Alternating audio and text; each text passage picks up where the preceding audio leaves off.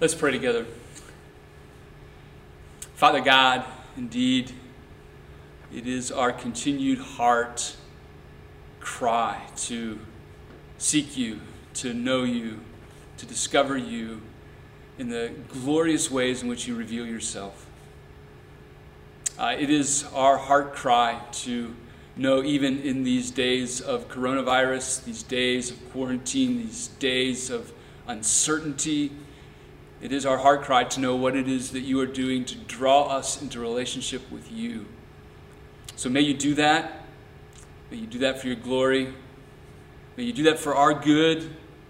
And as we pray those things personally, we do pray over those who continue to labor on the front lines uh, nurses, EMTs, um, even the fast food workers, the folks that are dealing with the public every day, your protection your care, your nurture over them.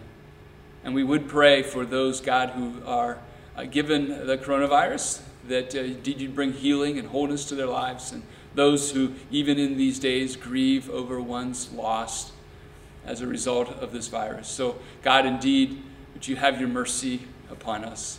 Help us to understand and yet help us to live well in these days.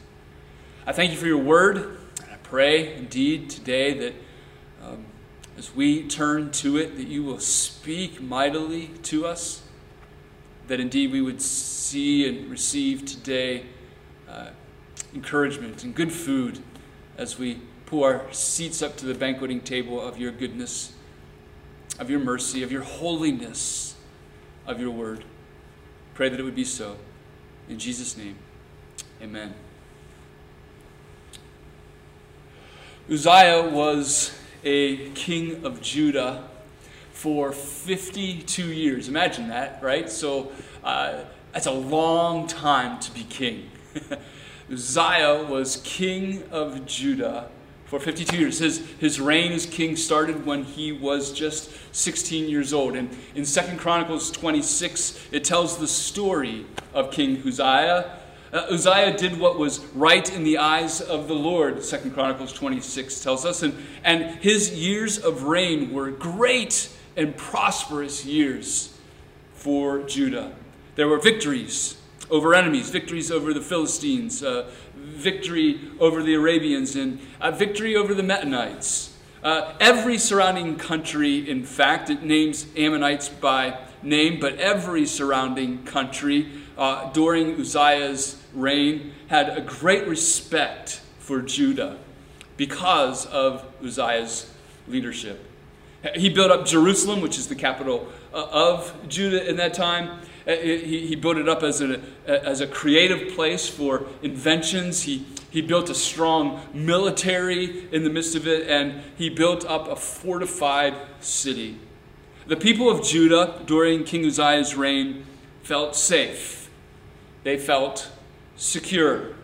And they lived with certainty that God was good. But Second Chronicles 26 also tells us of a day that went terribly wrong for Uzziah. Uh, verse 16 says this But when he was strong, he grew proud to his destruction. The short story is that Uzziah, as king, took on a role that was not his to have. He became a bit arrogant in his reign and rule, arrogant in the reality of how good things were going, and so he took on a role that was not his. He, he, he became the priest. Uh, and so he stepped into the temple and he went to offer incense on the altar of incense. And, and though there were many priests that came around and said, King Uzziah, you need to stay in your lane. This is our job, not your job, uh, he still did it. And he actually became angry at their confrontation. As he became angry at their confrontation, leprosy broke out on his forehead and soon then to his body. His anger was quickly punished by God with this leprosy. And he was removed from his kingship and he died in seclusion. It was a tragic end to an amazing reign that would have listened, that would have left the nation of Judah with a number of uncertainties, a number of questions. Can you imagine? Um, why did God do this, right? Uzziah was such a great guy. Why in the world would God? He's done so many good things. You put him on the balance, he's done way more good than bad. He, all he did is he went into the temple and tried to offer incense. What, what was so bad about that? Why did God do this? You ever hear that question? Maybe the question was, can God do this? I mean, does, does he really have the right to take our king away? Is this fair to Uzziah? Is this fair to Judah? Maybe the questions uh, went to what's going to happen now. Does God even care about us? I mean, if He has done this to King Uzziah, uh, what, what, what, what's He going to do with us? Uh, will God destroy us all? Because, listen, uh, my sin is a whole lot worse than King Uzziah's sin, and, and, and dang, God took him. A lot of uncertainty, a lot of questions, and maybe even this question Who really is God? That was a question that I actually posed to you two weeks ago. I asked you the question, I asked you to think about who is God? Because I suggested that in times of uncertainty, times like uh, Judah was having in the death of Uzziah, times like the coronavirus, times like quarantining, times like economic questions and uncertainties, right? We might be likely to ask questions like these. We might be likely to ask the question of who is God? Because in the midst of uncertainty, we might have that question of God, but I, I, want us to see that in having that question about God, we might just see more of the certainty of who God is. So here's the premise of the Sundays coming through the end of May. Uh, the hope is that we, that we see more of the certainty of God as we peer into the uncertainty caused by our circumstances. And that might be the coronavirus for you, it might be cancer, it might be other things in your life. It's a series entitled uh, The One Thing Certain in Uncertainty. Two weeks ago, we turned to Romans chapter 11, verse 33 as a base text for this series, kind of the, the theme verse. It's a response of praise from Paul at the end of one of the most uh, complete, profound, and full expressions of who God and the gospel is. And if you remember, I, I asked you to memorize Romans 11 33. Uh, and, and, I wonder how you're doing at that. I, will give you a reminder this week that, that we should be uh, memorizing because here's this grand truth at the end of 11 chapters of the fullness of who God is. The Apostle Paul, one of the most brilliant men to walk the earth, says this Oh, the depth of the riches and the wisdom and the knowledge of God. How unsearchable are his judgments, how inscrutable, how untraceable are his ways. The Apostle Paul, after such a great expanse of knowledge, still comes to a place and goes, Man, I, I, don't, I don't even begin to know the fullness of who God is, but I praise him for that. We discovered two weeks ago that God is incomprehensible and eternal. As we talk about this big church word, the attributes of God, those are the two attributes that we looked at. That when we see that God uh, is, is incomprehensible and, and eternal, uh, we, we see Him in, in, in that fullness, we, we realize that things that bring us uncertainty are very, very small in the scope of who God is. And so He brings certainty to our uncertainty. We, we continue in that series this morning. We turn to the uncertain times of King Uzziah's demise to see that one of the greatest cures, get this, one of the greatest cures for times of uncertainty is a picture of the holiness of God. So if you have your Bibles nearby, which I hope you do, I'd love for you to turn to Isaiah chapter 6, uh, verses 1 through 7.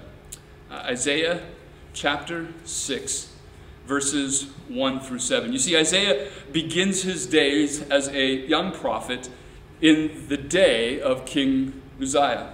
And in the midst of King Uzziah's tragic death and the uncertainty of God's people, God appears to the young prophet. And here is the account. In the year that King Uzziah died, there it is, I, Isaiah, saw the Lord sitting upon a throne high and lifted up, and the train of his robe filled the temple. Above him stood the seraphim.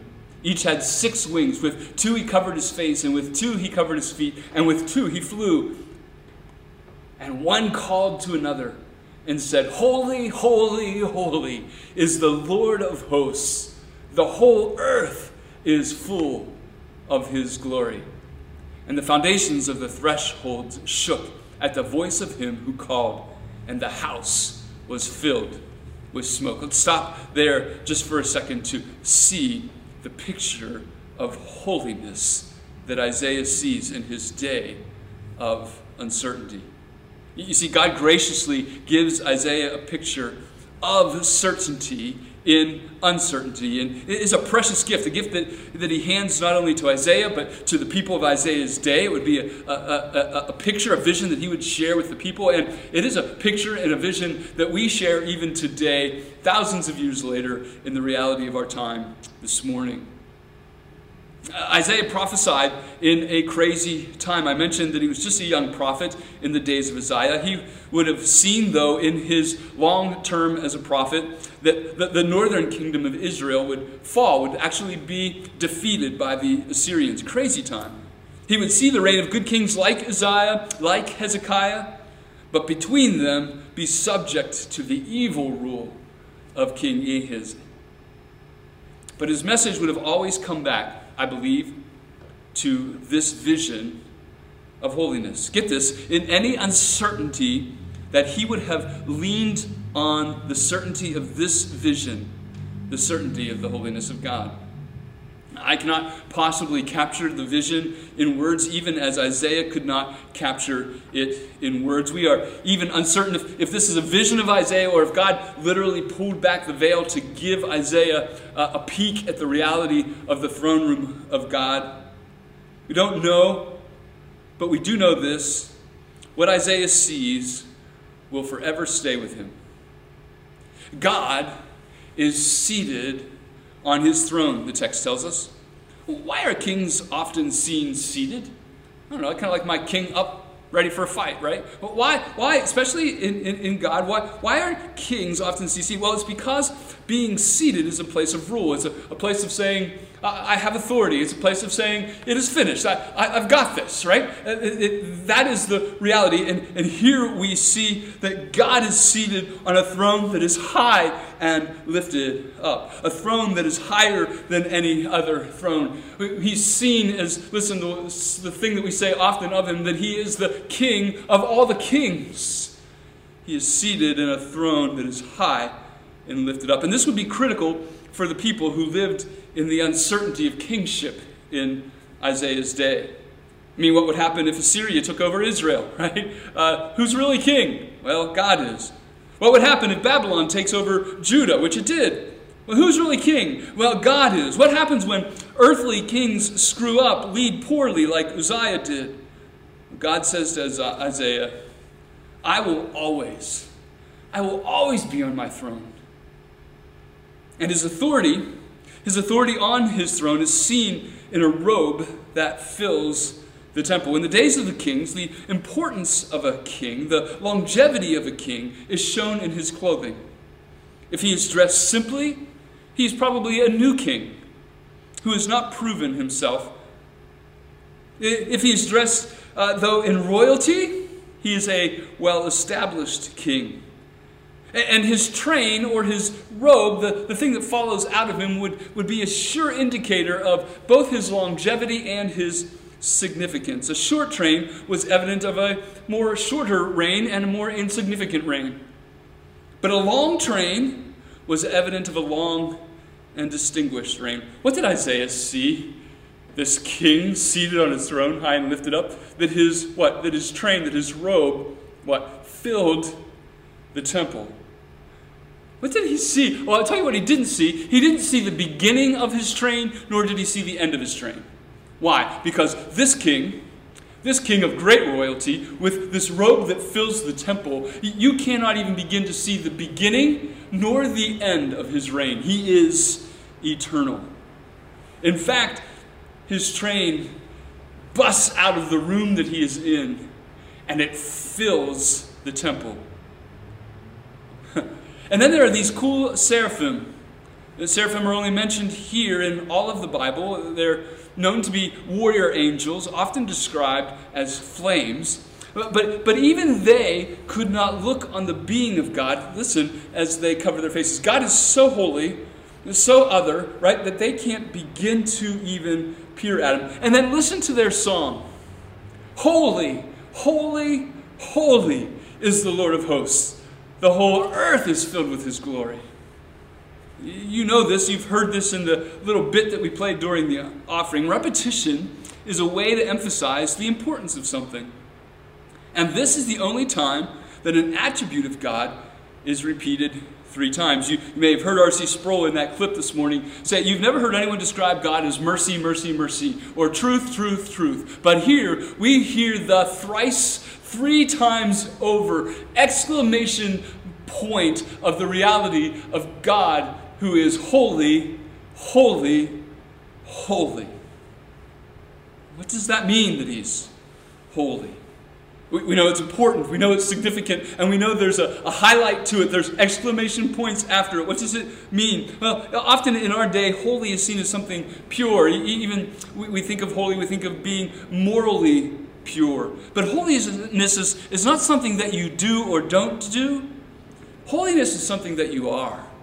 And holiness is something that God perfectly is.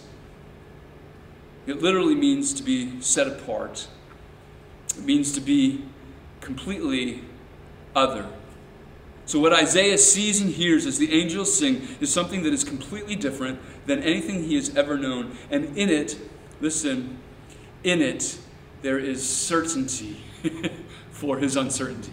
As Isaiah peers upon this image, this vision, uh, maybe through the veil that God opens to his throne room, all the uncertainties of the nation of Judah, all the uncertainties of King Uzziah's uh, demise, the weird way in which his reign and all the uncertainties of life fade away to the certainty of one who sits on the throne.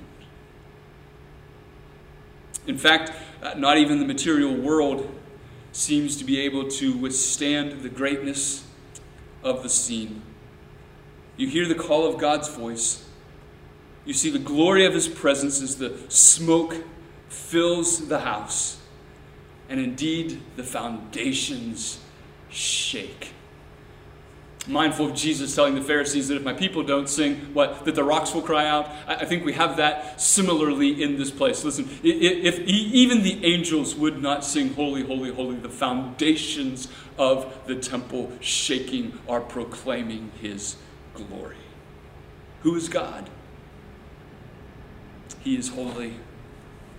In fact, he is holy, holy, holy. He is a beautiful picture of certainty in uncertainty. But listen, in this account, because while it would bring confidence, certainty, and uncertainty, it would also bring a picture of contrast to Isaiah as well. R.C. Sproul says this when Isaiah recognized who God was, he for the first time recognized who Isaiah was. Point two here is not a picture of holiness. Point two is the picture of sin because the holiness of God reveals the sinfulness of man. Look at verse 5. Uh, we have this picture of holiness, but this is the response.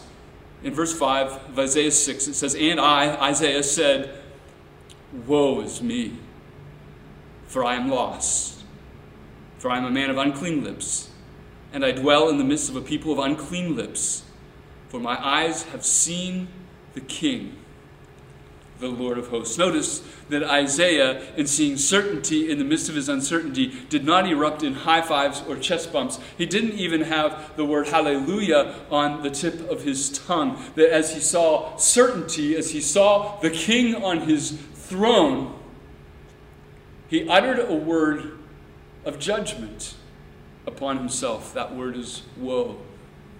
If you look through the Old Testament prophets, uh, there's one of two words that they speak on God's people.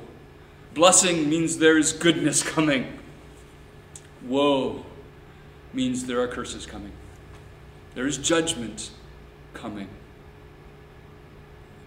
We hear Jesus, even as he speaks to the Pharisees in the New Testament, in the midst of uh, their false uh, religion, right? Woe are you who are whitewashed tombs. Woe. It's a heavy word of God's judgment. And Isaiah, in seeing the glory of the King of Kings on his throne, recognizes, all his very, very finite self. And he speaks judgment on himself. He says, Woe is me. Why? Because I'm, I'm lost. I'm a man of unclean lips, and I dwell in the midst of a people of unclean lips. He's unworthy. He receives judgment. He is lost, and he sees it all because he has seen the holiness of God, the King, the Lord of hosts. Can I issue a bit of a warning here to us, people of God? That when we seek to know more of God in His holiness, which is awesome, God will reveal more of us. And that will not be pretty. There's a continuum in my life that I have discovered, that maybe you've discovered, that I think Isaiah illustrates here. It goes something like this the, the more that I see the holiness of God, the more I see my sin. And similarly, the more honest I am with my sin, you ever experienced that, right? The more I see the holiness of God. Our awareness, get this, our awareness of the holiness of God will reveal our awareness of our sin and its consequences. And, and get this, sometimes God reveals our sin and its consequences to make us more aware of the holiness of God. Backwards from Isaiah and Isaiah 6, this idea of the revelation of sin that points us to the holiness of God, but it has the same results. We see God in His glory and us in our sin. And this is where I want to lean into the uncertainty that we even face in these days of the coronavirus, of quarantine, of economic uncertainty. Is it possible? Is it possible that the things that cause uncertainty in our lives, like the coronavirus in our day, is actually a picture of sin? A picture of sin. Either ours or just the brokenness of our world. Uh, John Piper, in his book Coronavirus and Christ, asks the question of what is God doing through the coronavirus? And he gives some significant answers that are some of the inspiration for this sermon series, some of which you'll hear as we move forward. But one of the answers is that God is giving the world, this is what Piper says God is giving the world in the coronavirus outbreak, as in all other calamities, a physical picture of the moral horror and spiritual ugliness of God belittling sin. What is God doing in the coronavirus? Piper says it's possible that he's using this, like he has used other calamities, as a physical picture of the moral horror and spiritual ugliness of God belittling sin. Piper is suggesting, what Piper is suggesting is exactly what Isaiah experienced in Isaiah 6 the connection of God's overwhelming holiness and the ugliness of our sin. I have a problem. I'm not usually shy to admit to you my problems because many of you have problems as well. But I have a problem. Maybe you have the same problem. I often fail to see the holiness of God and therefore, I fail to find certainty in my uncertainty because I am unwilling to admit the ugliness of my sin. I like to justify my sin. I like to excuse my sin. I like to explain away my sin. And when I do that, I fail to see the holiness of God, and I fail, therefore, to find certainty in my uncertainty. Again, Sproul uh, made the observation that in the 18th century, the message of the preacher was man is bad and God is mad. uh, you, you, might remember the 18th century preacher Jonathan Edwards, uh, Sinners in the Hands of an Angry God, right? Man is bad and God is mad.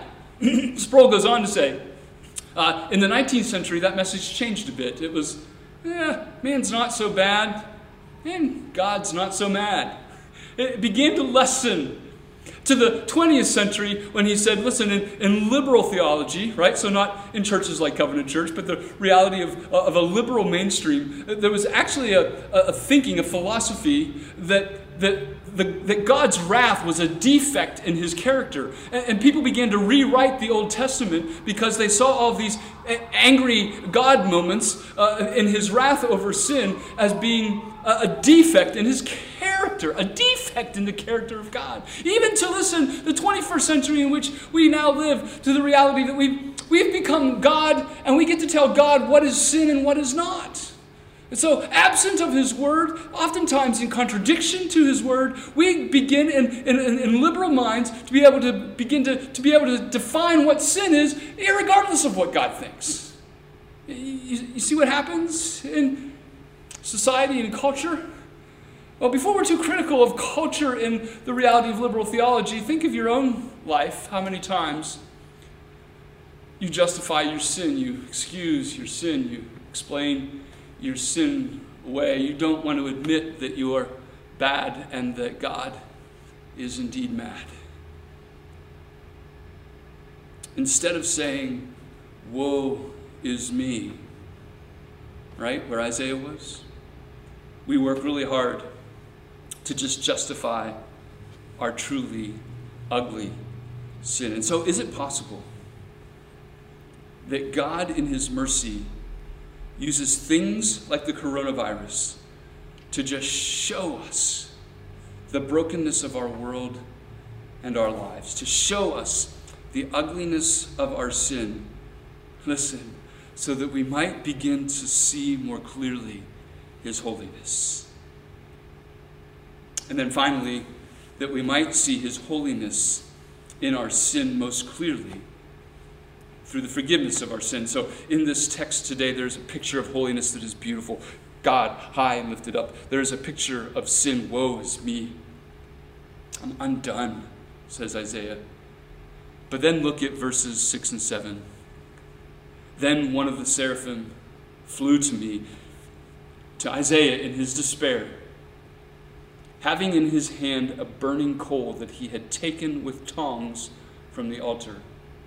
And he touched my mouth, and he said this Behold, this has touched your lips. Your guilt is taken away, and your sin atoned for. Picture of holiness, picture of sin, and then this beautiful picture of grace. Uh, the picture is astounding, is it not? Isaiah, in all of his despair, is approached by the seraphim and this messenger of God touches the self confessed, unclean lips of Isaiah with a burning coal and announces that his sin has been forgiven. Listen, atoned for, that his, his sin has been paid for, that his sin is wiped out, and that any reason for guilt, some of you need to listen, you guilt ridden folks, right? Any reason for guilt has been taken away. Boy, I hope you can feel the weight of that moment. Because understand, up to this moment, the forgiveness of sins has required the obedience of the people in the offering of a sacrifice, right? God has instructed them. The, the way in which your sins are forgiven is by the giving of the sacrifice. I, just finished Leviticus in my reading through the Bible, and it always astounds me to think about the sacrifices that were made for sin. A bull was killed, uh, blood sprinkled at the veil of the sanctuary, blood poured at the, at the, um, uh, the base of the altar, blood sprinkled uh, on the altar, uh, and, and, the, the fat of the gut. I know this is a little gross, but the, it's the point the fat of the gut, the kidneys, and the long lobe of the liver are removed and burnt on the altar of incense, and then the rest of the carcass and the rest of the ox is carried away and burnt outside the city gates. Lots of blood, lots of rules, lots of responsibility by the priest to do it right, a huge sacrifice of obedience. Right? That's, that's how sin would be forgiven. But get this. Maybe for the first time in the scriptures, Isaiah here in Isaiah 6, left in his sins, is actually approached by God. And at God's initiative, Isaiah is cleansed. God did not send the seraphim to tell Isaiah, hey, get up, go get a bull, and make a proper sacrifice. No, the, the seraphim came to tell Isaiah after he touched the coal to his mouth that his sins were forgiven. God sent the seraphim to cleanse Isaiah of his sins. Can I skip to the chase here quickly? In Isaiah 7, so just a number of words later, Isaiah will prophesy of one born of a virgin whose name shall be called what? Emmanuel. God with us. And then just a couple pages over in Isaiah 9, he will prophesy of a child to be born whose name will be called Wonderful Counselor, Mighty God, Everlasting Father, Prince of Peace. In Isaiah 53, a number of chapters later, Isaiah will prophesy of one who will be pierced for our transgressions and crushed for our iniquities. Listen, this is the initiative of God to send his son, Jesus. And why?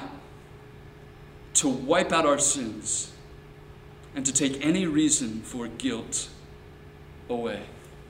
Isaiah in Isaiah 6 is experiencing the gospel. God coming to him. Emmanuel, God with us. Why? That he would take away the sins of the world. It is an invitation to Isaiah, but through Isaiah to us from a holy God, listen, to allow your sins to be revealed. We don't have to hide them. We don't have to put them in a corner of our house. We don't have to justify them. We don't have to excuse them. We can, we can be honest about them, that our sins would be revealed. That, that it's okay, I've told you this, Covenant Church, many times. It's okay to say that we are messed up because, as a merciful God, God has provided a way for your sins to be forgiven. God has provided the sacrifice. God has provided that broken body. God has provided that shed blood. And He's done it through Jesus. It is the proverbial coal to our lips. Picture of holiness that reveals a picture of sin, that reveals a picture of grace. Listen, way too often we approach this table, the table of the Lord's Supper, kind of expecting mercy. When we sin, we, we lean into that mercy of God before we often feel the weight of our sin. If you knew this passage, and many of you did, maybe you've heard it before, right? You, you knew about the coal it's the good part. It's the part we want to get to. And it is good, it's, it's glorious. But can I suggest that the expected mercy, when, when we just kind of skip over the sin to the expected mercy, can become a hindrance? But what is more beautiful is when we first lean into our sin, recognize the horror of it, see the ugliness of it, that, like Isaiah, we would lean into the holiness of God to see the woe of our sin. And in the weight of our woe, we might experience, listen, the beauty of His grace.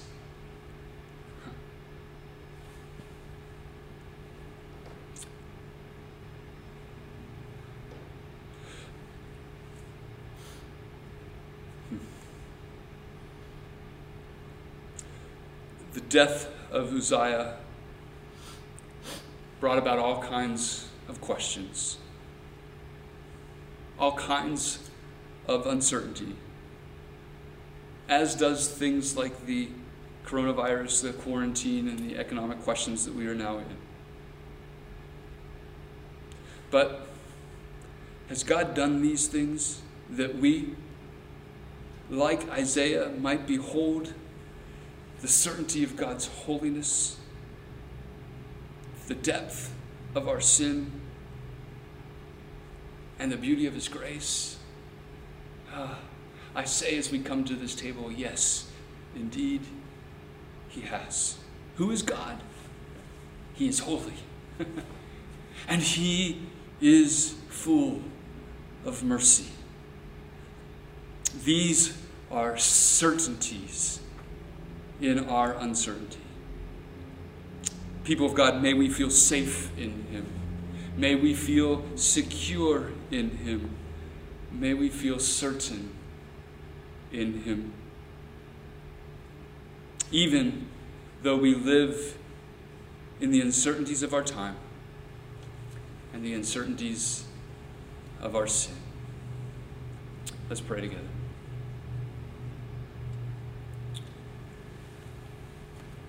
Father God, hmm, in your way, in your time, for the sake of your people scattered this morning, but in your presence. Would you, in some way, give us insight, give us a picture of the reality of a glimpse of your holiness?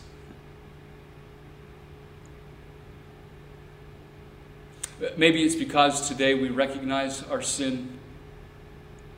Certainly, today, if we would behold even a glimpse of your holiness, we would realize our sin, that it might rise to the surface, that today we would confess our sins, our arrogance, our pride, that we would confess our selfishness, our greed, that we would confess our anxieties, our worries that we would confess our stubbornness, our lusts. God, that we would allow those things to come. That even today we would say, Woe's me. And feel the weight of our sin, that we might see the beauty of this table. The beauty of the broken body of Christ, the shed blood of Christ that takes away our sin and takes away any reason for even guilt. Or maybe, would you, in these moments, God, take what is normal bread and grape juice? Would you consecrate it? Would you use it today in our lives to reveal who you are, to reveal who we are. That you would reveal today Jesus as the sacrifice for our sins. May that be. I pray in Jesus' name. Amen. Let me uh, give you a moment, maybe, to uh, gather together uh, the bread, the crackers in your home, uh, the juice maybe the wine in your home as we indeed prepare for the Lord's table. I'd encourage you to do that now. May we come and hear the words of Christ, even as the Apostle Paul shares with us uh, in the book of 1 Corinthians that on the night that the Lord Jesus was betrayed, he took bread and he broke it. And he said, This is my body which is broken for you. The sacrifice, torn apart, broken for you. In the same way, he took the cup and he said, This is my blood which has been shed for you. That blood that was sprinkled on the altar of incense, the, the blood that was poured out at the base of the altar, the blood that in the Exodus was placed on the doorframe that death would pass over. Christ's blood is the fulfillment of those things. His blood shed for the forgiveness of our sins. That as often as we take the bread and eat it, as often as we take the cup and drink it, we remember that which Christ has done, what Christ is doing even today, and what Christ has yet to do in providing for us an eternal new heaven and new earth. I would say that if you are a believer in Christ, one who trusts in this sacrifice to cleanse you from sin, then this table, these elements are for you. And I would just give us a moment again to confess our sins, to quietly still our hearts before we take these elements. Let's pray together.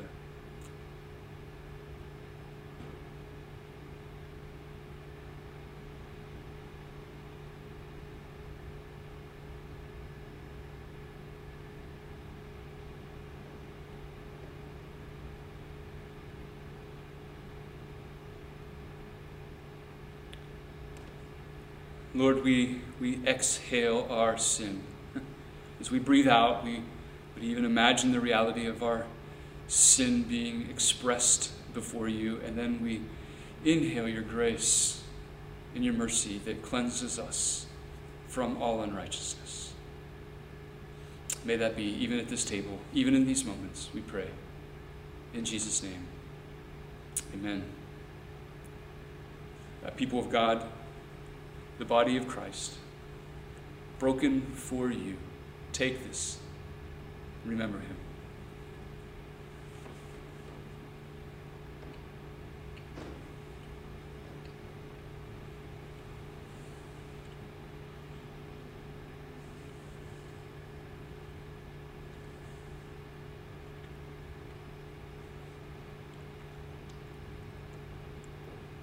People of God, the blood of Christ shed for you.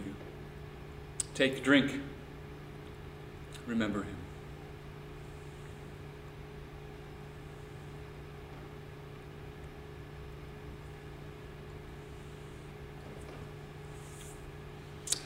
Father, we run to you in this table. We run to you. We are grateful that today you receive us, that you cleanse us, that you wash us new. May in that we now worship you, uh, declaring your holiness. Maybe in a way, seeing your holiness as if, as if we've never seen it before. Oh, for your glory, may it be. We pray. In Jesus' name, amen. Would you join us? In singing those great words from the book of Revelation that declare the worthiness of God, the holiness of God, that indeed we would see Him today and see ourselves touched by that coal, cleansed, and give praise to Him.